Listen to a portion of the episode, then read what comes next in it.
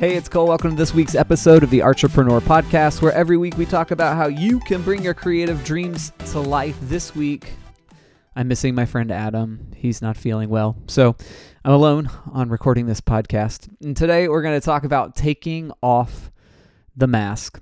I was listening to a podcast recently, actually, and this quote came up from Matchmen, which is a TV show on HBO. There's a character on that show named Laurie Br-Blake, and she says this: "People who wear masks are driven by trauma. They're obsessed with justice because of some injustice they suffered, usually when they were kids. Ergo, the mask. It hides the pain." And when I heard it, I immediately resonated with it, and this idea of creating masks, especially when we are presenting something to the world that shapes and forms how we are trying to control the perceptions of other people. And it becomes exhausting over time. It requires so much of us. It requires constant mental and emotional attention to have that kind of grasp on attempting to manipulate the perceptions of other people and how they might see us. And as artists, I think that there is a temptation to do this in so many ways.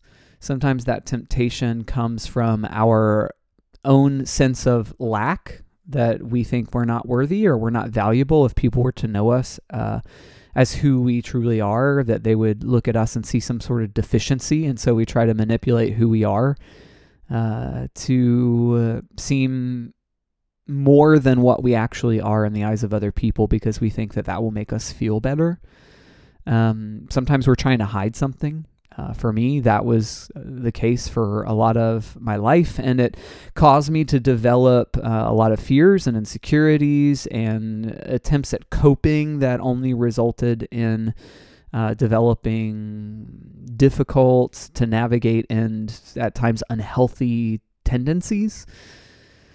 And maybe there are a million reasons why we wear masks. Maybe there's a, expectation that we feel societally about what an artist is supposed to be, or what type of artist we want to be or emulate. But whatever it is, whatever the reason for the development of our masks and the desire to manipulate how other people see us, it's a never-ending job. And in fact, the better we are at it, the sooner we're good at it, the more difficult it comes to be, because the longer and farther down we walk down a road of not being authentic, of not showing the world who we truly are, the more backtracking we have to do when it comes to a point in our lives where we're just tired of doing it, tired of living behind a mask, tired of the mental and emotional energy it requires for us to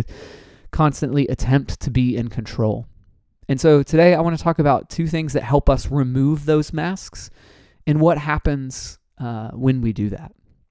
So first of all, you don't have to be a hero. You don't have to be an influencer. You don't have to be a superstar. When we can just be okay with who we are today and start from that place and be okay being in that place as long as we are in that place, even if that's the entirety of our lives, the sooner we can just be who we are and have this maybe perceived status that we have, the sooner we're okay with that, the better we're going to be with ourselves. When we start pursuing the wrong things, we move away from why we're artists in the first place. We start creating because of all of those things that I mentioned before: our desire to prove something to ourselves, our desire to prove something to somebody else, a desire to win the love and approval of other people. But when we start creating from a place of authenticity, we create not because of those reasons, but because we are creative people. For some, that's just the love of making something. For me, that's the love of creating art that connects people. When we start creating from a place of our creative identity, it gives us the opportunity to reclaim the joy of why we started making things in the first place. We relieve ourselves from the pressure of having to create with some sort of self-imposed or culturally imposed intention.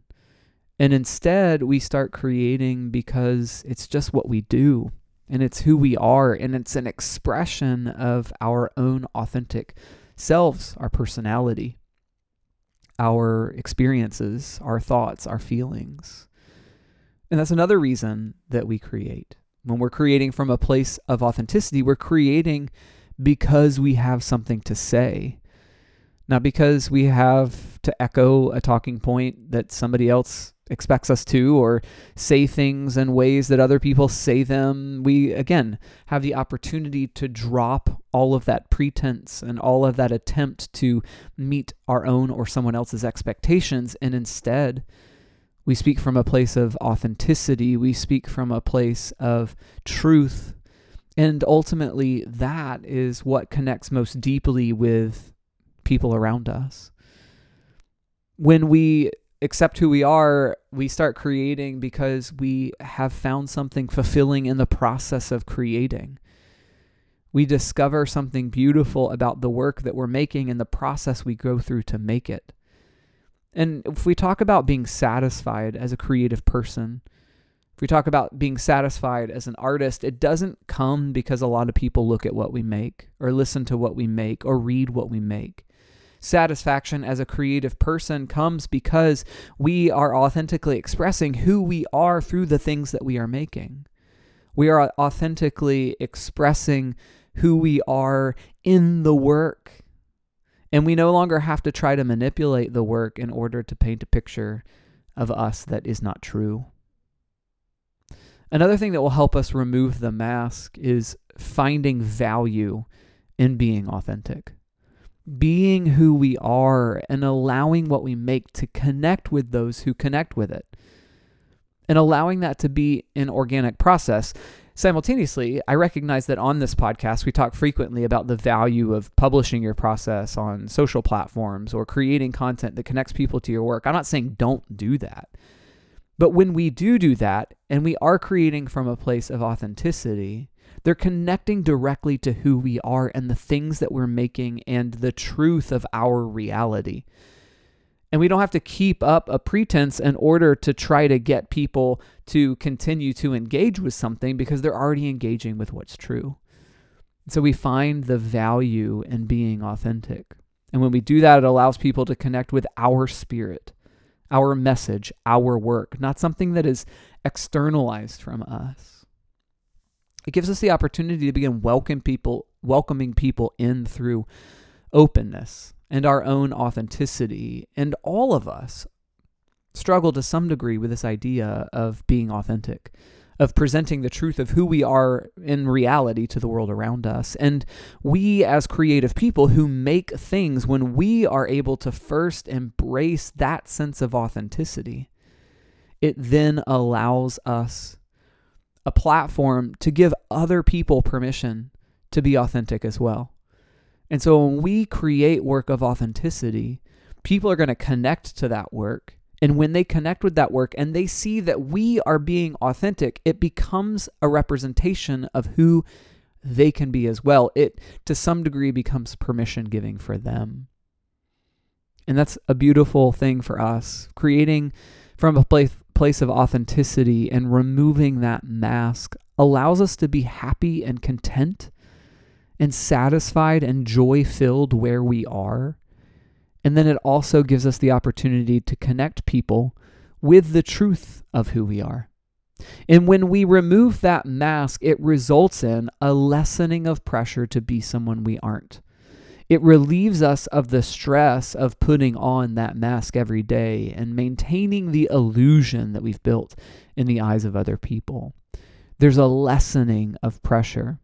And again, the farther down that road of inauthenticity we go, the more backtracking we have to do to find our true selves. And so this perception of the exhausting process, and it is emotionally exhausting to have to undo a lot of that, but it's well worth it. But the more backtracking we have to do, the more difficult the road toward authenticity starts to feel. And it keeps us moving in the direction we don't want to go.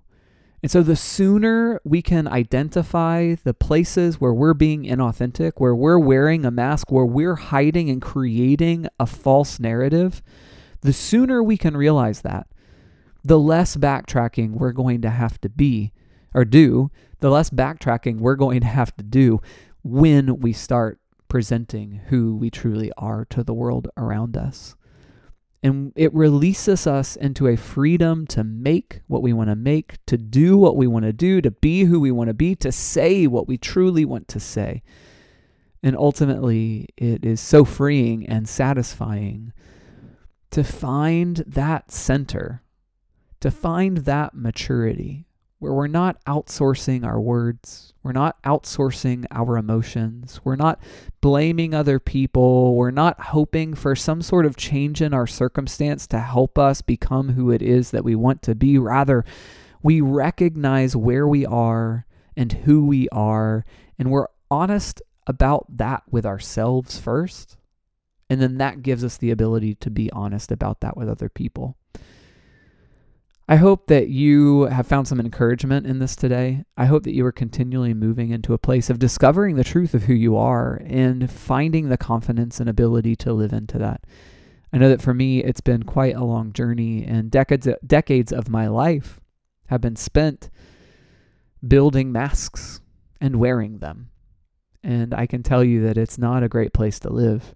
And the sooner all of us can just be okay with removing our own masks and living the lives that are authentic to who we are, the sooner we'll find more fulfillment. At the same time, we'll also create roads for people to walk down, roads of grace, roads of kindness, roads of compassion, so that they too can step into a place of authenticity. Because once we've been on that journey, something for us changes. We stop judging other people less. We stop requiring other people to wear masks because their lives make us uncomfortable. And instead, we create a world that gives people the freedom and ability to step into the truth of who they are as well. Connect with us on Instagram at Artrepreneur Podcast. I'm at Cole Neesmith. Would love to connect with you there. And until next week, have a great week and continue to discover who you are. See ya.